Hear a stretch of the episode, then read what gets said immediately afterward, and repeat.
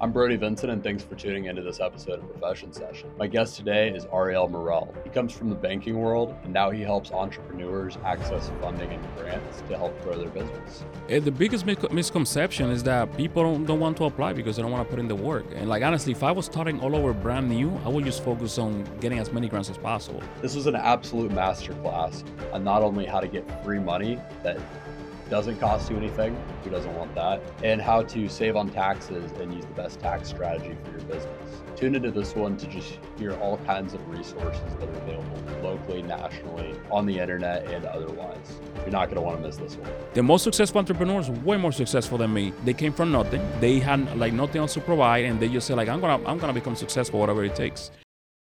Thank you so much for tuning into this episode of Profession Session.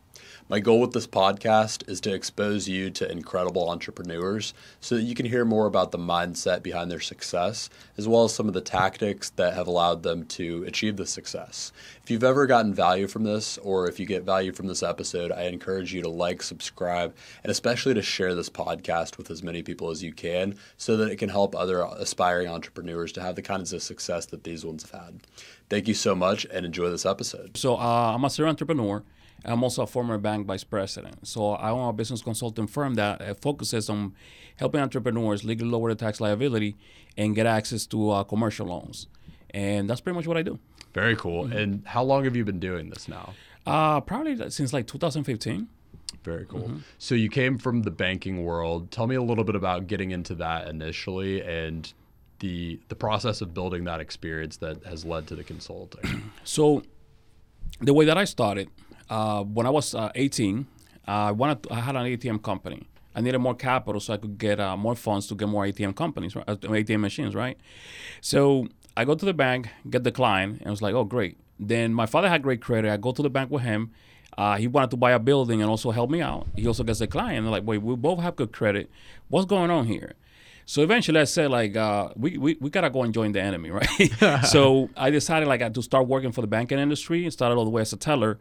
Um, but my my main purpose was to learn exactly how the bank lends, like what are the guidelines. So I joined, climbed through the ranks from teller to a branch manager, all the way to a, a like senior vice president. Uh, in the commercial lending department. Like I used to be a business banking relationship manager, and I used to have a territory. Uh, but what I did was when I joined the bank, uh, I had to figure out who is the decision maker that decides you're gonna get approved or not for a loan. That is the underwriter. So the underwriters have something called the internal lending guidelines. That document literally says exactly what the bank utilizes to decide if you're gonna be approved or not. So I was able to get access to that document, and I was able to know beforehand I would even submit a deal, like what I needed to do to get them approved, and also so I could get approved to so I could form my own business at the moment. And that's basically how I, I learned what I learned, and then how did I learn about taxes? So when you are uh, at that level, uh, doing you know multi-million dollar loans, uh, some, honestly, sometimes even less than a million, you have to uh, cash flow a deal. You have basically have to take all the financial documentation and see if the loan even makes sense before you even submit it to the underwriter. So something that I found out, I had like a company making ten million dollars a year, and their net income will be like twenty thousand dollars. It's like what's going on here? And then you had somebody like what making half a million dollars, like what a two hundred fifty thousand dollars worth of net income, and they were paying more in taxes than the, than the big company. So, me as a lender, uh, there's something called EBITDA, earnings before interest, tax, depreciation, amortization, and those will be add backs to the cash like when you cash flow in the deal. So even though the company reported ten thousand dollars on their profit, the bank is willing to lend you as long as you can uh, add those things back, like the earn, like the earnings before interest, taxes, and depreciation, amortization. So I had to get in contact with some of the best accountants in the country, and they had to explain why that business was making ten thousand dollars. Hence, that's how I started learning about tax strategy. Because they literally tell me exactly what they did to help that client save a lot of money, paying less taxes than somebody making like fifty, sixty thousand dollars a year. And that's how I learned what I learned. And if you can figure out how to do both, you can really have your cake and eat it too. Exactly. like you can you could have a business doing a really a ton of revenue while also saving on taxes and getting more funding for itself. And this is what all the big companies are doing that exactly. people don't really see behind the scenes. Yeah, and a lot of people complain about, oh, like why am I paying more taxes than uh, than this corporation? But they they're just playing into the game, right? Like the IRS literally tells you, like we want to incentivize the economy, so they're gonna incentivize first entrepreneurs. Why? Because entrepreneurs, uh, when you know you create jobs, uh, you, you you invest in real estate, so you create like affordable housing, uh, potentially not on this market, uh, for people, and then everything that you- you do is incentivizes the economy. So the government's like, let's give them some breaks, some tax breaks, so like some so they can actually move forward and uh, incentivize the economy even more. Because me as a business owner, if I go and purchase a property, I could depreciate it and then like rent it to people. I, I just created like three to five different uh, rental units that people can live in. And unfortunately, when you're a W two employee, uh, you're actually uh, you're not really contributing to the economy to make it better. You're just participating into it. So the government has limited things that you could do to help you uh, do some write-ups, right? And, but look, what I what I learned, like I'm not a I'm not a CPA, I'm not licensed. Uh, I just studied tax law because I hate overpaying on taxes, and I was able to learn it to those accountants. But anybody could do the same. You just gotta go to irs.gov. Like all the all the codes are there, and it's over thirty three. If you were to print everything on the IRS.gov website for tax law, you you you can probably print over thirty three thousand pages. But literally, like we could fill this whole room, right? But uh, all you have to do is you gotta find what applies to you as an employee, business owner, and then uh, see if there's anything there that can help you, like save on taxes. And I've had calls with IRS agents before, just people to help me help guide me towards the right documents. I think people don't quite realize how accessible the agents are. You can just call them right up and they there's usually not even really a wait. You can call them right up, they answer, and they'll guide you to exactly what document you need. And it depends on the department too, because uh, you know some of the wait times could be horrific. Sometimes you could be on the phone for like three hours, depending on what you're what you're doing, right? But if you have something specific and you get into the right department, you might not have to wait a long time. But uh, they're there to help. you. If anything, they're, they're happy to uh, talk to somebody because you know everybody hates the IRS guy, right? But realistically, most of them are there to help you and make sure making sure that you're following the law. Yeah, exactly. People hate their rules, but if you just understand their rules and agree to play by them, you can win. Yeah, you, you could hate the game or you could be a part of it. So, commercial lending, I want to talk about that and some of the common misconceptions about it. What why do you think people don't understand how lending works and what do people usually get wrong? So, um, how many banks can you name from the top of your head? Chase, Bank of America, PNC, uh, BBVA, they got bought by PNC. Um, Wells Fargo, not a, not that many, honestly. So less than less than ten. You know how many banks are in the United States? A lot. 4,144 uh, that are FDIC insured and thousands of financial uh, fintech uh, institutions. So most people know about 10. They have their strict guidelines. They have taken over the market share because they spend millions of dollars. You see them on the Super Bowl to make sure that people know them. The other 4,800 banks, like 40, for, the other 4,800 uh, 34, because you mentioned are around 10, uh, they're waiting for customers just like you or uh, to walk through the doors because they don't have the same market share. And every bank sometimes they have different policies that are not as, as strict as the big banks have. So you need to learn how to navigate through the whole system and locate the bank that's appropriate for you. Interesting. If you are a business owner that's trying to locate the right bank for you, where do you start? So what I will do is the first thing. Uh, there's something called backyard banking. So that's where uh, you're able to find those 4,800 banks. You, the first thing you could literally, you probably drive by these banks every single day. You sit on, on a small little corner. I don't know. You've seen some of the banks uh, here downtown. Uh, it, it looks like a mini office. It doesn't even really look like a bank. They might have like less than five branches. But here's the key: you can walk into those branches that they serve the community they're in. They want to make sure they're helping the economy in that specific community. And this is like the biggest difference between the big banks and them. You can walk in, and then now you're talking uh, to the person that might be able to make, make the decision on your loan. Because sometimes you might be talking to like the, the VP of business banking for the whole bank, right? For the small bank. And you build that relationship and they're gonna leverage relationship banking the way that it used to be before. The big banks, all they have is an algorithm. That you don't meet that that, uh, that criteria, you get a decline. Nobody even takes a look at that. You can't get anywhere near a decision maker. Exactly. Not, not at all. Even when I was working at the bank, like I, I, I could talk to the underwriters, but it, those interactions were like limited.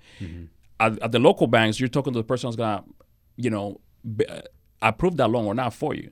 So it's as simple as just going in, building a relationship. Like, hey, I'm a business owner.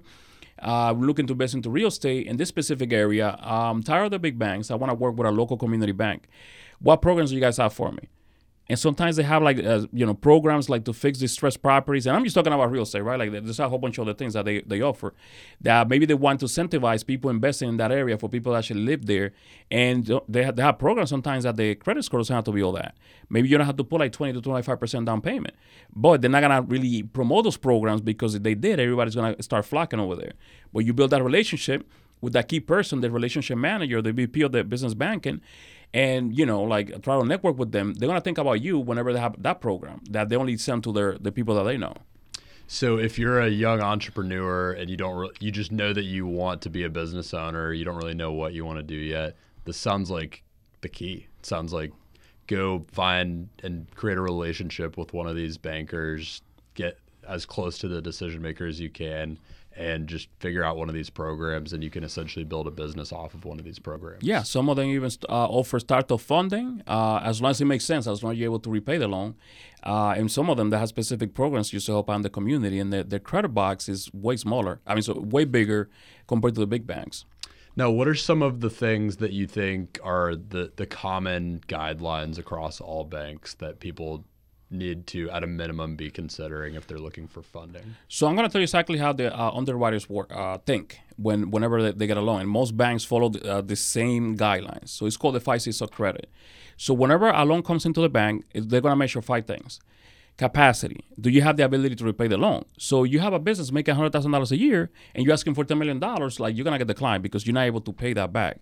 Uh, they're looking at your character. So character will be uh, what is your credit score? Like how responsible have you been as a person?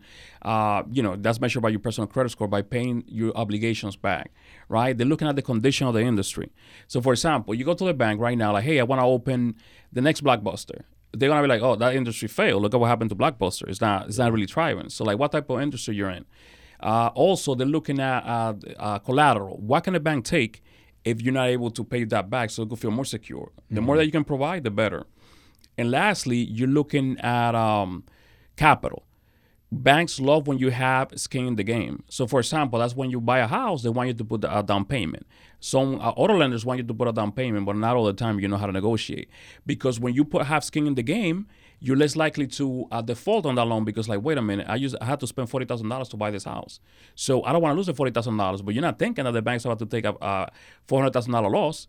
That's just how humans think. So as long as you can figure out what uh, the requirements for the five C's credit for the thing that you're applying at the bank, you can ask the business banker. Like eh, by following those five C's, then you're gonna be have a better time and a better likelihood of getting approved before you even apply, because you know you're gonna meet the requirements on that. Now, what are some of the industries that you think are are really ones that you should be avoiding right now, and what are some that you have seen do really well that just from a banking standpoint, a banking lending standpoint, what are they saying no to most of the time? What are they saying yes to most of the time? So this probably applies more for the, to the big banks. So banks have something called like the uh, auto decline list or the high risk industries. So a high risk industry is basically any industry that has uh, low barrier to entry. Anybody could do it. So, for example, real estate uh, with the big banks, they hate like new real estate investors, and I say, hey, because uh, mo- when you get into real estate, uh, you make a mistake with your profit margins, you could be taking a, a, a net loss, mm-hmm. and you could be out of business before you even start because it takes a lot of experience of you knowing how to manage general contractors, finding like a good property to, to see if uh, you you'll be you if you're even going to be able to have equity. So they hate, you know, but that's big banks. So the interest, all the other smaller banks might be willing to take a look at it.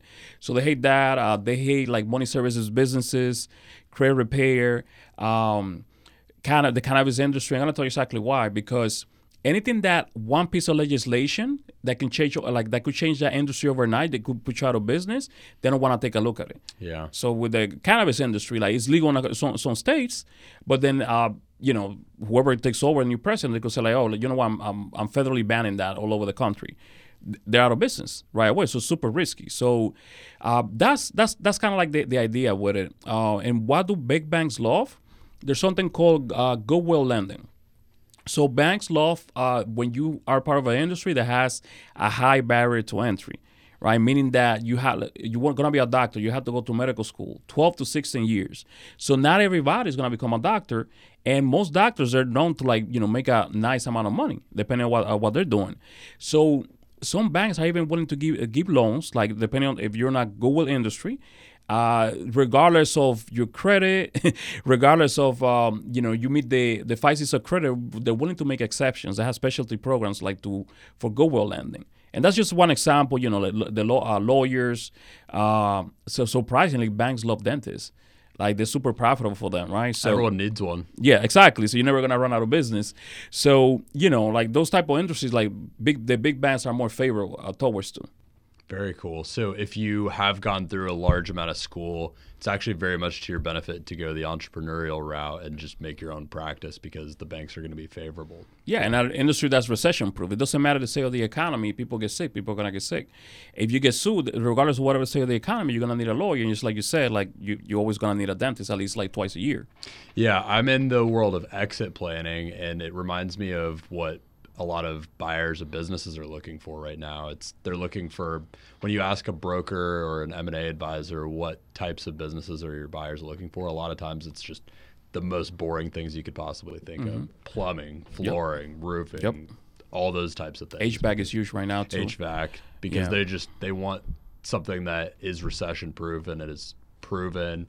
Customers are going to come in no matter what. It's it's not some cutting edge new thing Mm-hmm. Yep. that is it's boring and old, but like all uh, the beautiful thing about those type of businesses, especially with uh, all the baby boomers retiring, those businesses some some of them don't even have a website, and they're like multi-million dollar businesses. So you add a little bit of like marketing to it, you could like two x like the business right away. So you know.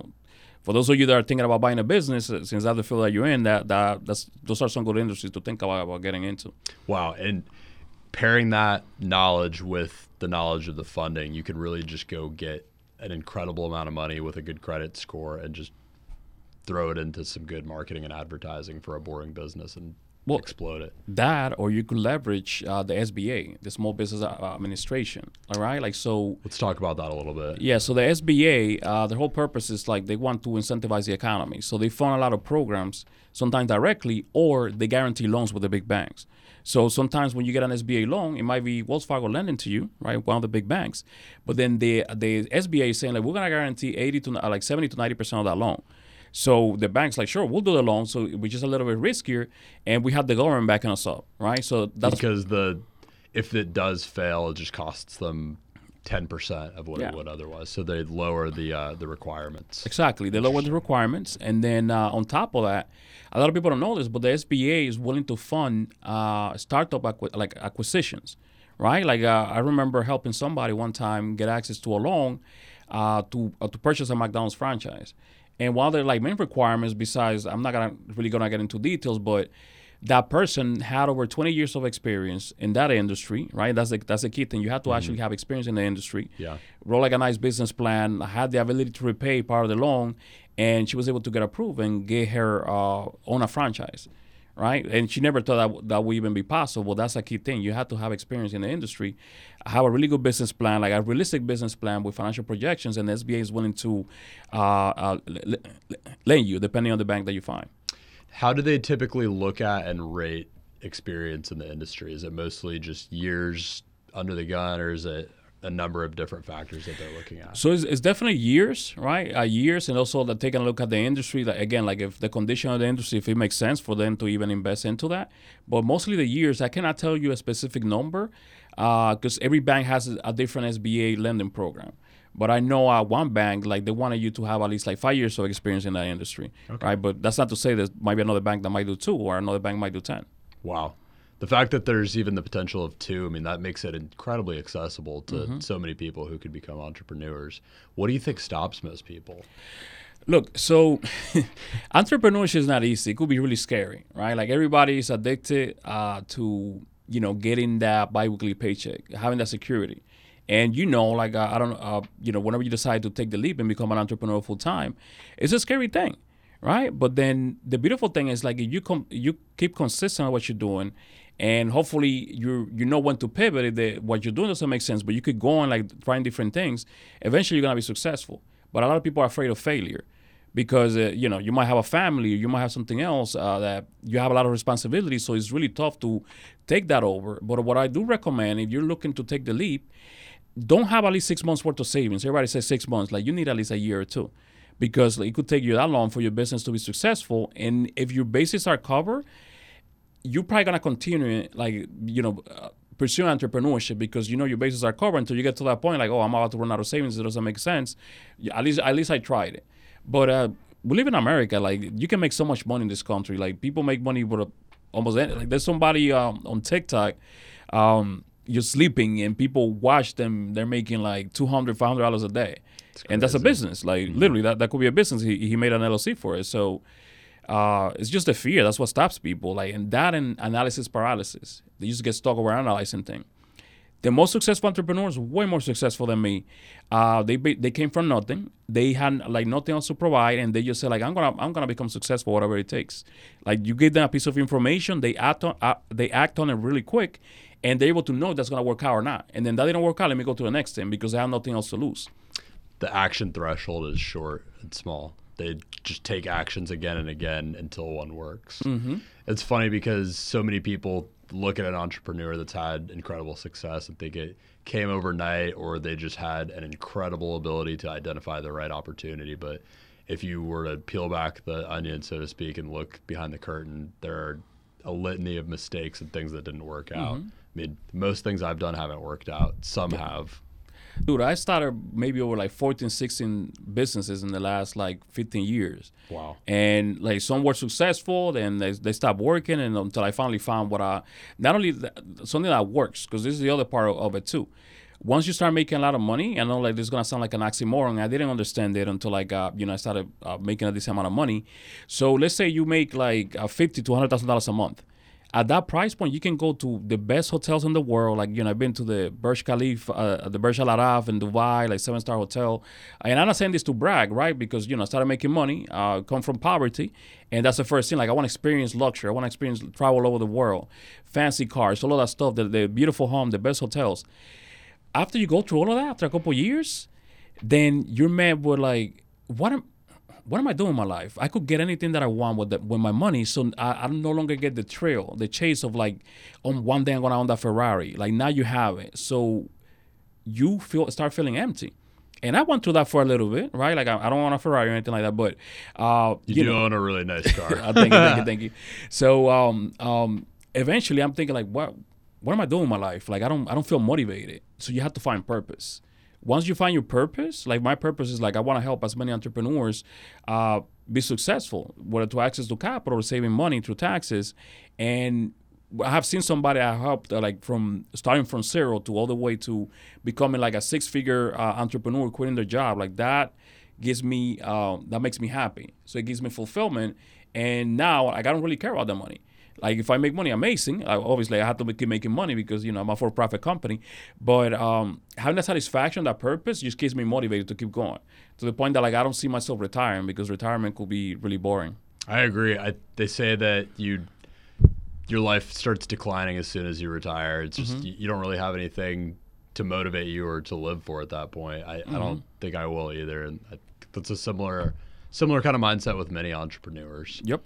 Mm-hmm. So we talked about commercial lending, kind of what goes into that. Another thing I wanted to really cover is grants. I wanted to talk about the types of grants that are available, the the market in general, which how to find them, where to go to look for them, and how to apply for them successfully.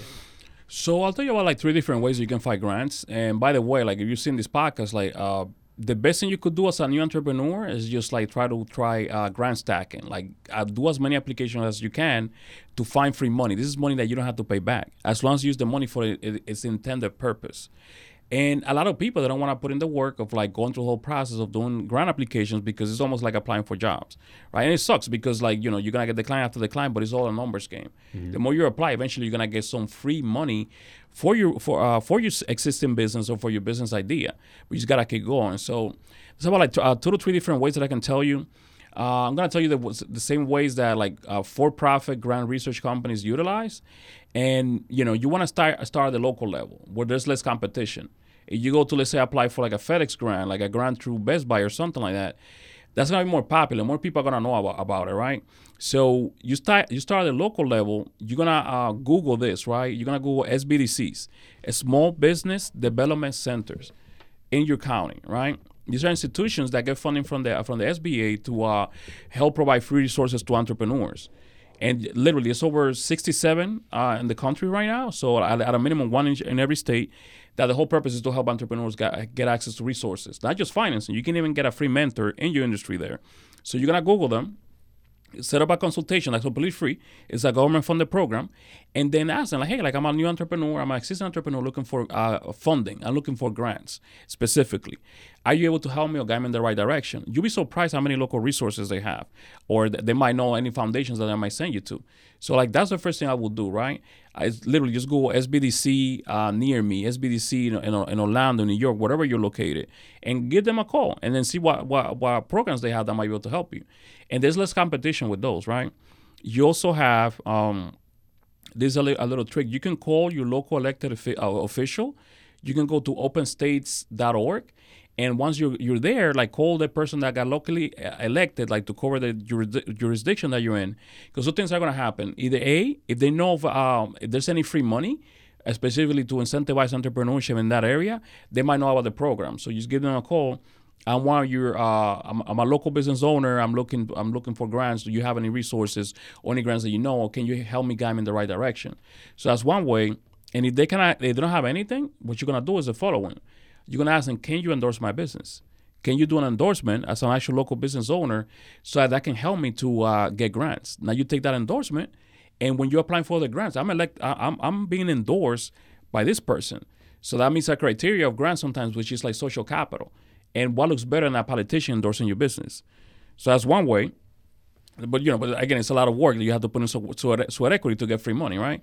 Uh, people just want to go and apply for a bank and get declined and keep it moving, like uh, money that you have to pay back.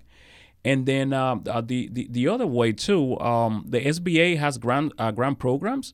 Obviously, they they had a lot of grants in the last couple of years due, due, to COVID, like a lot of pandemic relief. But you can check their website for whatever initiatives they have. And I think they have an initiative right now for uh, scientific-based businesses because uh, you know the country's focused on um, developing STEMs, so uh, they're giving out free money for that uh, right now.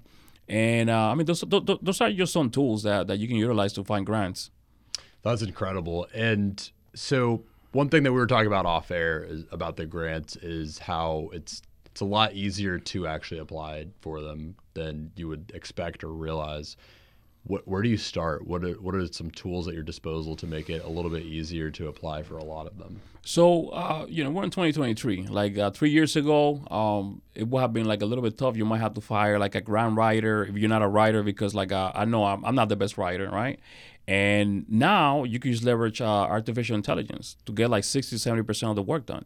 You could literally go to, uh, you know, OpenAI.com, ChatGPT, and enter a prompt like, write me a grant proposal for uh, a bakery business that's woman owned, uh, and to be able to get fund to, to be able to get approved for a grant. And again, more you have to be specific, right? Be as specific as possible. You mention the county, and even add up, up the prompt. Uh, this grant specifically made up for women in business that are X and X and X. So like add as much as you can there. In less than 60 seconds, like you're gonna have six, like 60 to 70 percent of your uh, grant proposal done. And one thing is financial projections they will even do the financial projections with you.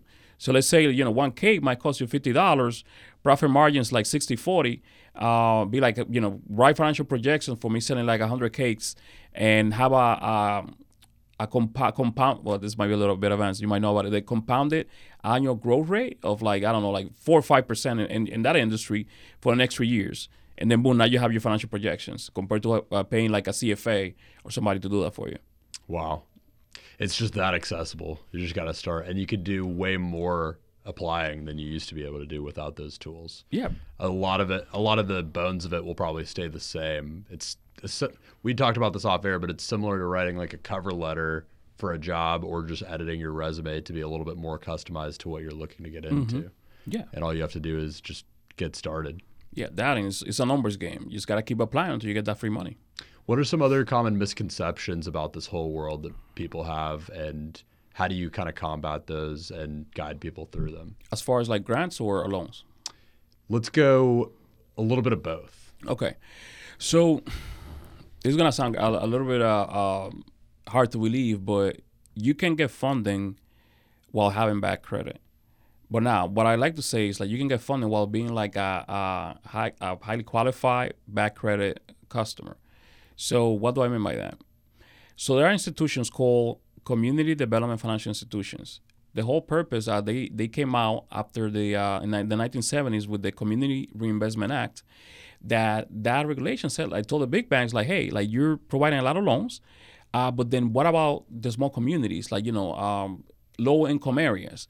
Like you guys love to approve the high, super highly qualified people, but what about like those people that don't have access to financial literacy, uh, underrepresented communities, right? Like women, uh, women in business, uh, you know, minorities, and uh, poverty-ridden areas. Like you need to lend to them as well. So the big banks, instead of um, coming out, uh, changing the whole structure to add a, a, program for that, they started donating that money to nonprofit institutions. That the whole goal is to lend to uh, those people, underrepresented communities, and people with a low moderate income, right? So now those institutions are willing to lend to you as long as your loan is going to have an impact in the community. You have the ability to repay the loan, right? Like you leverage the five C's that we mentioned earlier, and then and for the character, if your credit credit score is not the best, can you explain what happened?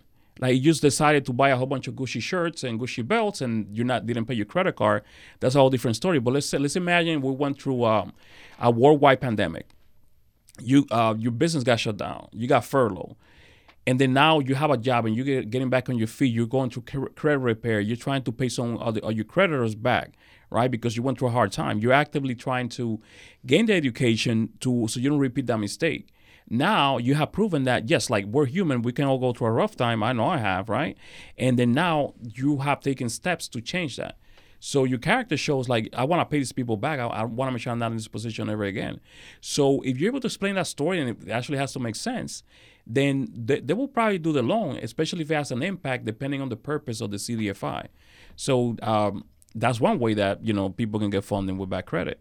It, when you think that your credit sucks you don't you don't know about it. And there's over 1,600 CDFIs in the country, right? So like most of them government funded, or sometimes uh, here's a fun one too for those, those of you like high income people. Um, compared to giving your go, uh, your money to the government, you can donate to a CDFI, and then they have what is called a new market tax credit, uh, that the government actually allocates a certain amount of tax credits to the CDFI to provide to people that invest into the CDFI, and they get 39 cents on the dollar. So like uh, as a tax credit, dollar per dollar, not a write-off. So instead of like you know uh, paying that, that that huge tax bill, you can donate that money and do do some good. That's very cool. Yeah. And you can feel like you're reinvesting. Honestly, probably just build more companies in your local area and help your community do better. Yeah, 100%. What about on the uh, so we talked about on the loaning side? What about on the grant side? What do you think are some other misconceptions people have? Uh, the biggest misconception is that people don't, don't want to apply because they don't want to put in the work. And like honestly, if I was starting all over brand new, I would just focus on getting as many grants as possible, right? Doing the work, doing the grant proposals, like financial projections, and keep finding that free money because that's money you don't have to pay back. And we all know how how important capital is when you first start your business. Almost 80% of all businesses fail due to lack of capital right? So imagine having the accessibility to, to capital so your business can survive a hard time. And what better way to do it from the beginning when you don't know what you're doing? You just like figure out the goal, like uh, all, all, some of the most successful entrepreneurs have done. So you gotta you gotta put in the work, and you know it's, it's all a numbers game. Keep applying, applying until you get that free money. I love that because you're so right. When you're starting a new business, you you can do you can do more and accomplish more faster if you're able to take more swings because you're you can afford to miss more times. The more times you can afford to miss, the quicker you're going to accomplish the goal, the quicker you're going to get the hits. So if you can access that capital for free for the intended purpose of starting a new business, why not do it? Exactly, but uh, you do have an advantage though. They're watching this podcast, they, they now they're gonna know they have to go and apply uh, as many times as possible until you get that funding. Because yeah, you're gonna get a lot of no's, but that's just that's just part of life. Like you know, you get a whole bunch of no's until you get that yes. You gotta you just gotta keep uh, going and applying. Now, one thing we haven't covered as much yet is taxes. I want to kind of focus on that a little bit. What are some things that you should be looking at as first steps as a business owner to make sure that you're kind of preparing yourself the right way with taxes? So, um, um, as this one of my favorite topics. Okay, so uh, something that I uh, that always baffles me, right? When people go and they start making money, like I don't know, you ever heard somebody say this? Like, I don't want to make more money because I don't want to pay more taxes. Yeah. And instead, what you need to do is make that money and then get the education. There's a lot of free resources out there on YouTube. Like, uh, find a good CPA that that's focused on helping you save on taxes, maybe a tax strategist. So you can figure out like you know fix your money problems right? You're making more money, and then with that money, you can figure out the tax problem. You hire an expert that can help you, uh, you know. But some people don't even want to start a business because I'm gonna pay more on taxes. But look, look, like if you that business becomes successful, you're gonna have capital to figure out whatever problems co- uh, come come about later. So uh, that's that's one thing that always baffles me that people like I don't want to make more money because I'm gonna pay more on taxes. What you need to is get the education. Yeah, and you can. Uh, I mean, education a lot of times is a write-off too. You can just pay for invest you can invest in continued education. I mean, my CPA writes off a certain portion of education I do. Um, I'm in my professional MBA program right now. That tuition is a write off. There's all kinds of write offs with education. And if you just keep reinvesting the money that you're making, it increases your earning potential too. You're increasing your earning potential while writing it off. It just, mm-hmm. it seems like I'm just surprised more people don't take advantage of this, but I think it really is just an education issue. People just don't know about it, and the more people that hear about it, the more they can take advantage of it. Yeah, that, and then you start a, a podcast talking about taxes. Like yeah, the right people are gonna listen to it, but like people don't want to talk about taxes, even though taxes are exciting. Why are they exciting? So, um, this is the main thing you need to know about tax savings. So, if you don't know if something's a write-off or not, right? Because like the letter of the law, uh, what the IRS says is not 100% final because it's one provision that they have that supersedes everything. And that is if you want to see something as a write-off, as long as like the uh, the expense is ordinary and necessary for your industry, then most likely you can write it off as long as it's a legit expense. So, and sometimes the IRS might tell you you cannot do that, but you know, the tax code has a lot of gray areas. I'll give you an example. Um, so I don't know if you remember when uh, Trump started going viral for that seventy-five thousand dollar haircut right? So uh, I cannot deduct that. I don't, I don't have hair, but but uh, uh, most people cannot deduct like personal grooming expenses. But on his industry, he's a public figure, and I'm just assuming, by the way, like what his like, a tax strategist did, right? So he's a public figure. He needs to look the best of the best every single time. So he needs to have the best haircut so ha- or have somebody that that can maybe call him on the spot. So of course, like you know, he's gonna find somebody for seventy five thousand dollars and is gonna be able to write it off because that's ordinary necessary for that for that that specific industry. While like uh, you know maybe that applies to content creators too, but the most important thing you need somebody in your corner, a tax professional, that is gonna be able to defend you if you ever get audited right? Because again, everything needs to make sense. It has to be documented. Because mm-hmm. you know the main thing that will save you from an audit documentation. Yeah, just documentation like this. Like it could be a book, it could be a Google Drive. Just like you document everything uh, on that audit. Like you keep records of everything, like detailed records. Like it's gonna have, be a better time than you ever get audited, right? Whenever I talk to my CPA, it's all just why this, why this, why this, and he's like, okay, sounds good. Yep. He's he's documenting everything because has seven years. If something happens, he represented you that they could go back and has to like be able to show up for you. So, uh, the best accountants, the best strategies, are like they keep like co- co- copious amounts of notes from the, from their people, the customers. What else do you think you need to know as a business owner? Just giving you know the best tax strategy. How do you identify a good CPA? So okay so it's a little bit of a difference and I, I get this question all the time and even when i'm uh, when i'm interviewing clients to see if i'm going to take them because i just don't take anybody right? Um, i only want to work with the people that that i like to work with. So i'm not a cpa right? And then yes you should always have a cpa i have cpas on my team uh, a CPA's job, uh, nine times out of ten, they're a compliance based. Their whole job is to make sure that you don't get in trouble with the IRS. Versus when you bring a consultant, there are some CPAs that are consultants. They focus on tax strategy. Uh, they're working on finding you the best uh, write-offs tailored to your business, based on your the way that your business operates and even your personal life. Because every, again, everything has to make sense. So for you to find a good CPA, like that's that's that's fine. You just gotta find somebody that knows the industry that you're in. Uh, especially you're making a lot of money, you want to focus, you want to work with somebody that only works with real estate investors because they're, they're gonna know all the tricks. They're gonna know, and I, I, don't like to say tricks or loopholes. It's literally the IRS tells you this is what you could do, but they're gonna be very familiar with the uh, tax situations that can help your business based on the industry that you're in. So at a minimum, deal with somebody that uh, focuses the type of entrepreneurship that you do. This is the benefit of being specialized or working with someone specialized in anything. I think is they just they have a very strong focus on knowing the stuff that you need to know and that you couldn't possibly know unless Mm-hmm. you spent plenty of time researching it. A hundred percent, like exactly, that's exactly what it is. So you know, definitely have like a CPA, uh, and it wouldn't make sense. Let's say well, after you have like forty thousand dollars, sixty thousand dollar tax bill, maybe find a tax strategist that, that's willing to help you. Yeah. CPA so forty to sixty thousand dollar tax bill is around when you would start to look at that. I wouldn't. When it would probably make sense, like the fees that a tax strategist would, uh, would charge, like at that point, because like you know, who wouldn't pay like ten thousand dollars to save a hundred grand legally? Exactly. You know, like I'll, well, I'll pay that e- every day of the week. Now, completely switching gears here. Another thing, uh, the way that I found you actually was through your content on Yeah. Instagram, and that's something we talked about a little bit. Talk a little bit about your journey as a content creator and how that's supplemented your business. hundred percent. So I, I'm an introvert, right? Like uh, in real life, and even though my social media, like I'm actually show, uh, showing up as my authentic self. Um, I just never. Before I started getting into content, I maybe I would do like one post every four years. Like I hated social media, but you take a look at uh, some of the biggest brands in the world right now. Let's say in cosmetics, you look at the uh, Kylie Jenner, whatever her name is. Uh, when she long because she had attention, which is like in my opinion number one form of currency, she was able to capitalize on that and build a multi-billion dollar company before she was 30. You know how much money like a, a big corporation would have to spend to like have a launch like that, like the like the one she did, and all she had was people was people's attention. So that's when I started putting two and two together. I had to build a personal brand because you never know who's watching, you never know who I'm gonna be helping to make sure like that people know me and my business. So in 2019, I went on a trip. Uh, a client invited me to uh, go to a mastermind. I'm like, what is a mastermind? So I go to that mastermind uh, so I could go up all the way uh, halfway across the world in, in uh, Indonesia. And fun fact, I hate flying. That was the longest flight I ever been.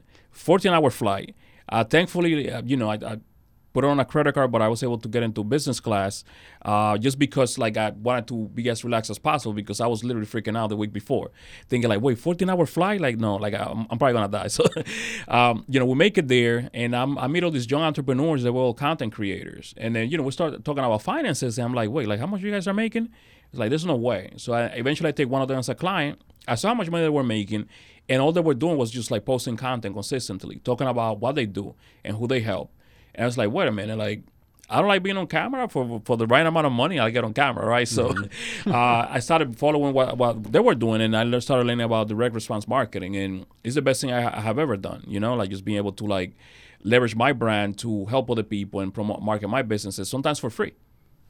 Now you've been at the content game for a little while now, at least a few years. We had talked about this. Yeah. I think it could be helpful for anyone who is maybe considering this beginning a content journey to hear about some of the hurdles and some of the the milestones along that journey. What have been some of the big hurdles that you've faced that have kind of held you back or caused difficulty along the way? And what have been some of the big milestones and accomplishments? Uh, I would say uh, it's hard to keep going, which uh, as much work as one piece of content can take, especially when you get it started. Like you guys see my content, one video that might have been like 20 retakes, and eventually you start getting better once you get on the rhythm of things. But um, you have to keep going because it is impossible. Let me repeat this: it is impossible to f- to fail if you remain consistent in what you're doing. Eventually, you, something's gonna hit, right? So that's one thing. You have to remain consistent, and it sucks a lot at the beginning when you're just putting like you know, you take two to four hours to make a post, and then you get 10 views, and it's your mother looking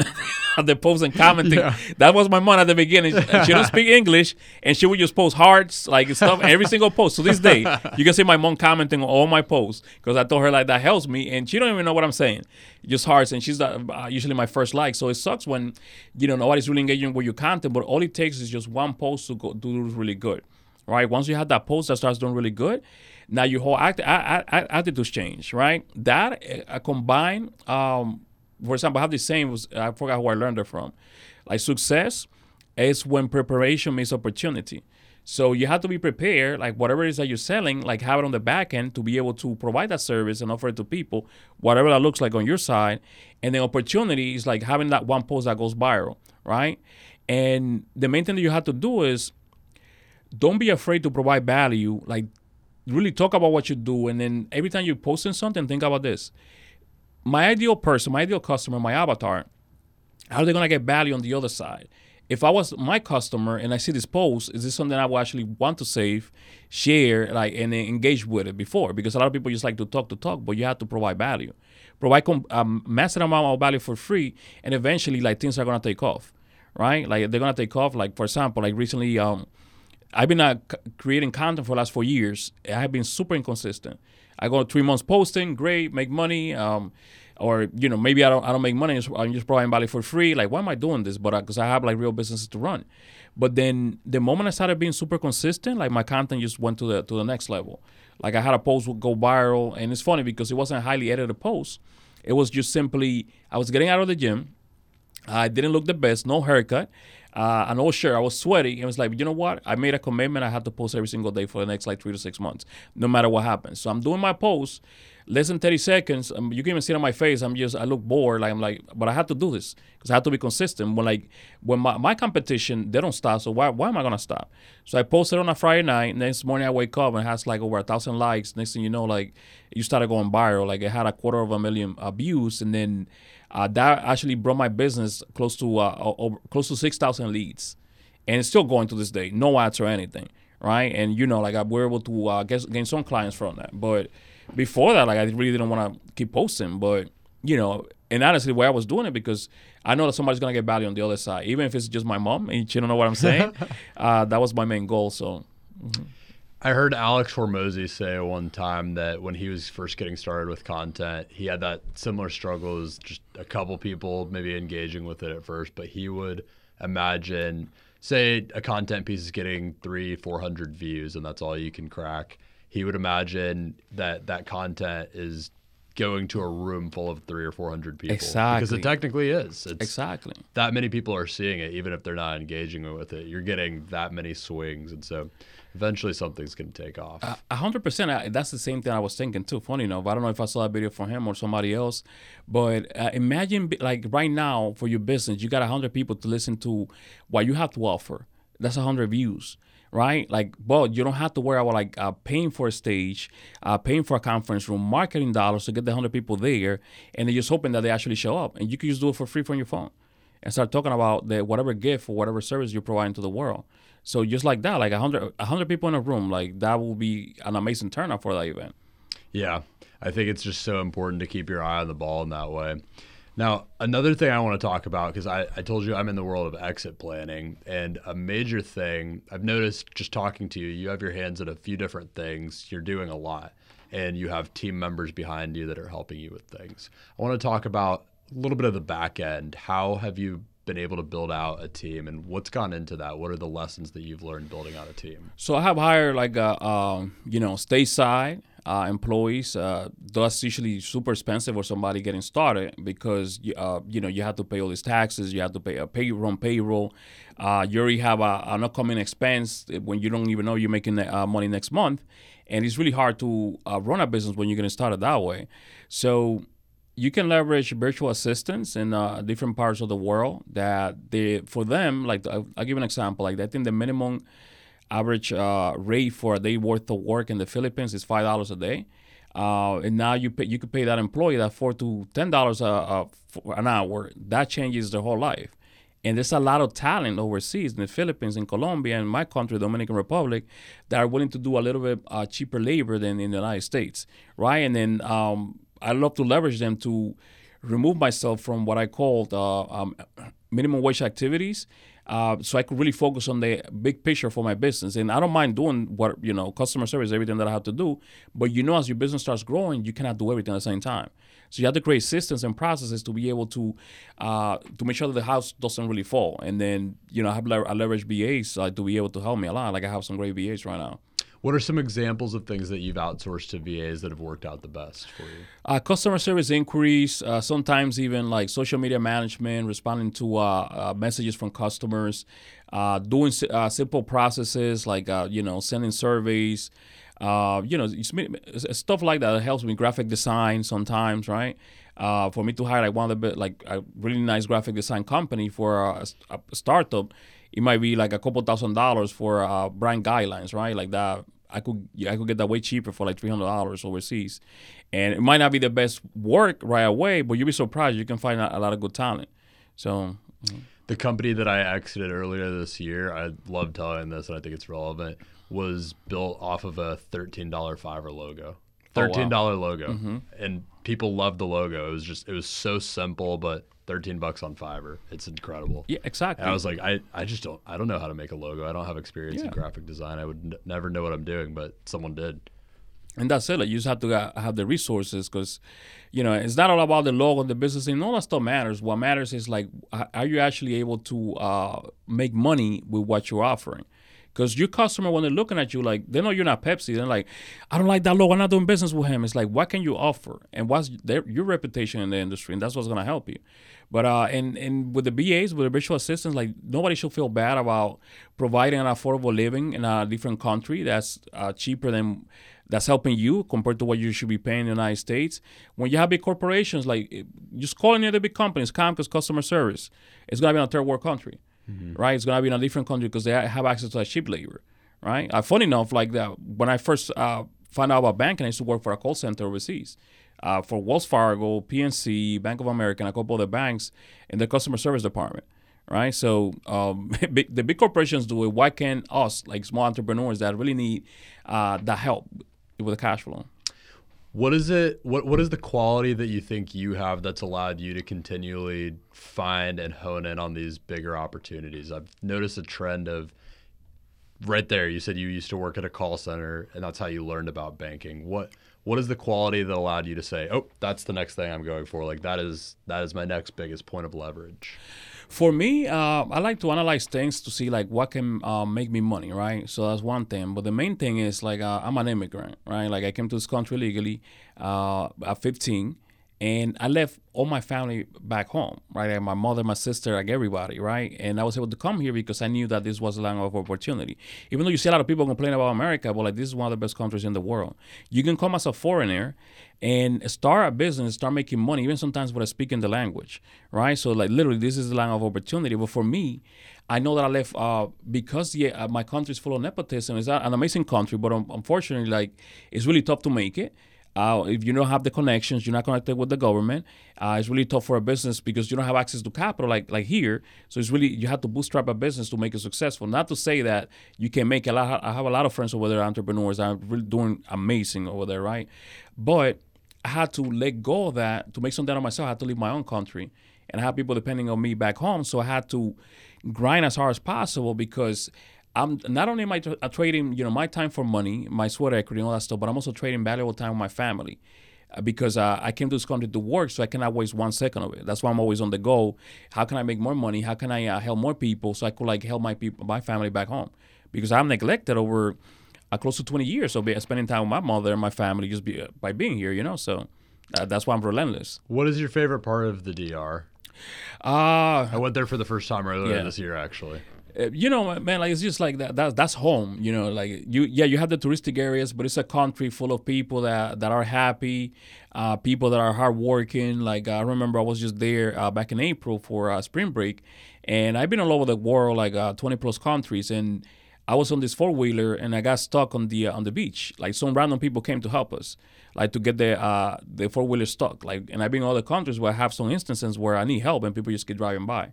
Like my people just go and, and, and, help you. And then that and we have some amazing beaches all over the country, right? Like uh, the amazing coast, like Beaches are amazing. Yeah. yeah, that, that the food is amazing. I mean, I, I I really love my country, and then if I could be born again, I would be born over there again. You know, so Do you get to go back often, or yeah, I go very often, uh, at least like three to four times a year. That's awesome. Mm-hmm.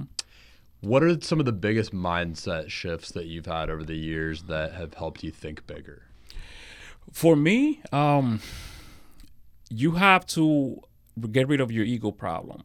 A lot of people have tend to have an ego, an ego that I had even when I went to the mastermind overseas. I'm looking at all these young entrepreneurs, no qualifications. Uh, and I say no qualifications, you know, I, I have a college degree and all that other stuff, and I work my uh, ass off so you can beat that uh, part out, like to get to where I was. Uh, to get promoted within, within the bank, like literally first in, uh, last out and just always doing the extra so I could uh, so I could really perform and get promoted. And then I have uh, then I met all these guys that they were just like uh, hustling, you know, entrepreneurs like trying to figure out, and I thought was better than them. And, you know, and, and little the ego was telling you, I worked for this. I should be making more. Like my career should be further. I should be able to put in this much and get out way more than them. Yeah, like I come in like I'm a, I'm a VP. Like there was a guy like, also like full of tattoos, so like nothing wrong with that. But then I'm like, now in my mind, I'm better than all these people. But like you know, all of those guys were humble. They were just hungry. They kept going, and I, I started noticing like, wait a minute, like I'm actually learning a lot from these guys. I cannot judge a, a, a book by its cover, but I was already preconditioned to think like you know, you go to school, get a college degree, and then uh, you you work for the man, like for corporate, and that's how you make it uh, in, in life. When realistically, that's what they tell you, but there's there are better ways that are a little bit riskier. And uh, even for example, you go to school, and again, like I'm, I'm college educated, went to Temple University, uh, but you go to school, you're really being taught how to be an employee to take like uh, to answer specific problems and questions like so you're being mentally conditioned your whole time. Uh, eventually when you're an entrepreneur you're on the go. You just have to figure out like you don't know what's going to happen next. So you're like on the unknown. You have to think outside of the box. Uh, college and uh, school teaches you to to not do that. So that's why it's really hard to transition from being uh, an employee to become an entrepreneur because that's how you, you have known all your life since kindergarten so once you're able to realize that, that you have been mentally conditioned, imagine not everybody should be an entrepreneur, by the way, but if that's something you want to do, definitely pursue it. But once you realize that you have been mentally conditioned, like okay, like I need to escape this mindset and then really work uh, to what actually works for my goals. So what I'm hearing, it sounds like, is defeating that that mental conditioning for you was just a lot of exposure to uh, mm-hmm. what was possible. Just being around those types of people, seeing Be- that they could do it. being why being, not me? being in the room and once you see like somebody else like wait they may have much i know i could make that. That but like the biggest thing as an entrepreneur you need to let go of that ego. Like and that this is coming from somebody that had a huge ego i thought was better than everybody else. And quickly did i realize especially uh, going full-time entrepreneurship uh, you know you have sometimes you're doing amazing and sometimes that you're doing really bad.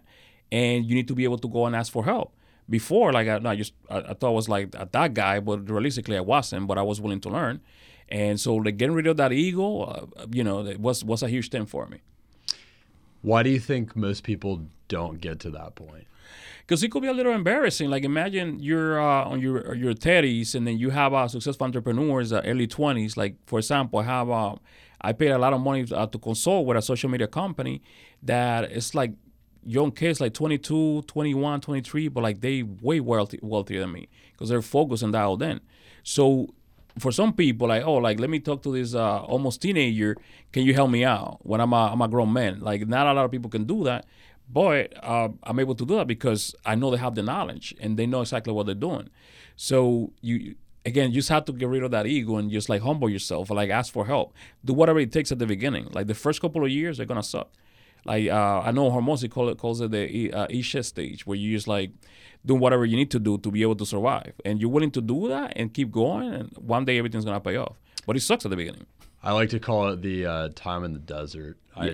I am kind of coming out of a period of time like that where I had exited a business, started a totally new one, and spent a lot of time figuring out how to make it work and, and kind of getting out of that now. And I, I, like to just call it my time in the desert, just searching for the answers. Mm-hmm. It, you just have to spend some of that time searching for the answers, trying things, figuring out what works out. Exactly. And again, you don't you don't give up. Like you keep going. One day you're gonna be successful, as as long as like what you're doing makes sense.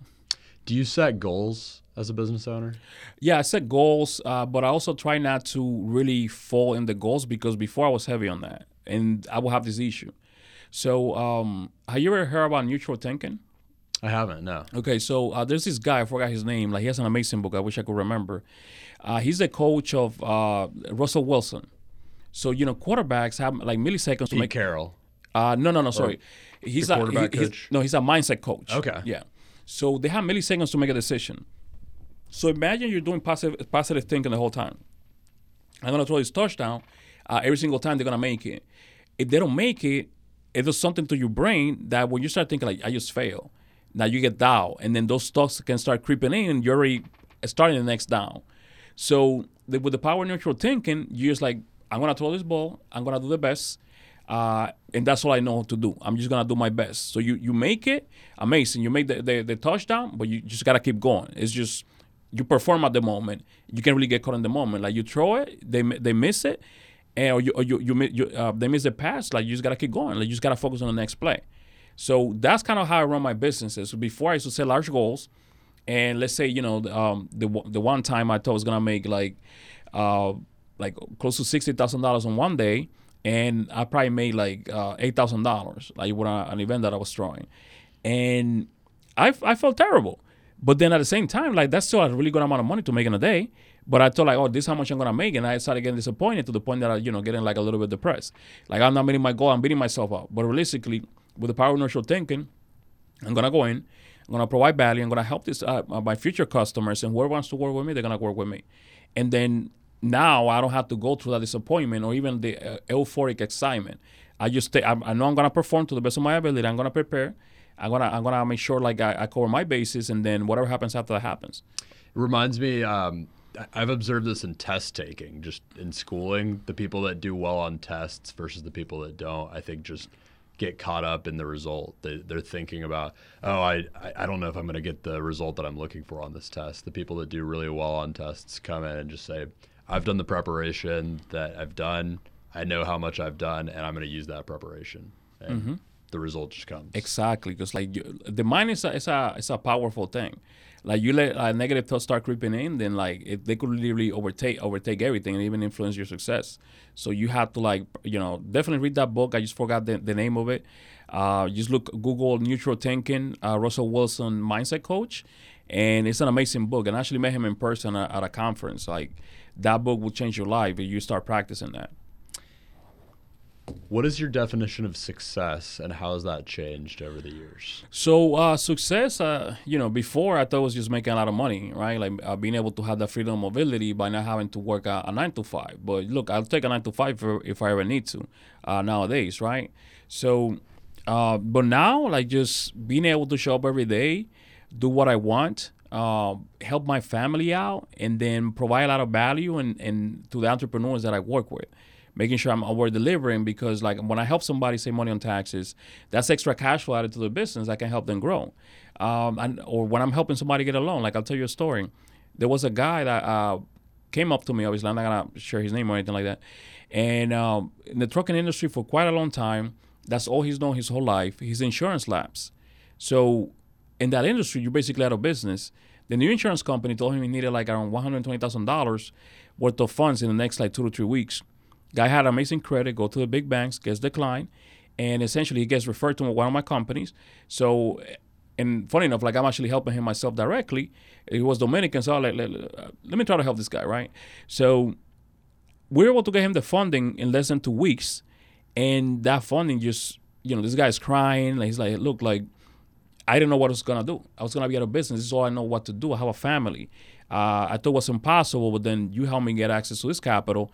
Now I continue. I continue. I'm gonna continue like you know making over a million dollars a year with this business, and when nobody else could help me. So like those those type of moments uh, is what really makes me feel good. You know, compared to like oh, anybody. Okay, here's a long grade, but like I was able to ch- make a difference in that guy's life, right? Like that he could continue like doing what he does every day. I love that. What have we not talked about that you would love to talk about? Uh, I think we cover a lot of things, man. Uh, definitely did. did. on the mindset, a little bit of marketing, taxes, and commercial loans. Um, I mean, all I'm gonna all I'm gonna say is like entrepreneurship is a beautiful thing. Uh, you know, it gives you gives you that freedom of mobility. However, I don't follow what all the gurus said online. Which I don't consider myself a guru. I'm just somebody that actually walks the talk. Like I have real businesses that it, this is what I do every day, and I just talk about online, right? Uh, to see who, who, I can help by just providing free, free value. But before you think about quitting your job because you you might feel inspired from watching uh, this podcast or another podcast, make sure your do- your ducks are in a row right? Like entrepreneurship is amazing, but then you know you still have to cover your insurance. Uh, small things like then being able to qualify for a, a, a, regular mortgage. It's a lot of things that people tend to oversight. So make sure.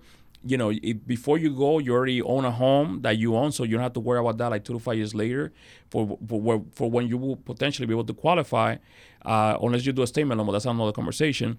Uh, make sure you have enough cash reserves, at least a year, uh, before you you uh, you you take that to make sure your bases are covered, so you can actually focus on what you're doing, and uh, you know by all means like take that risk at least once in your life, so you're not gonna have a regret at the end of at, at the end of your life where you say like, I should have started a bakery, I should have started that that uh, plumbing company, I should have taken the risk.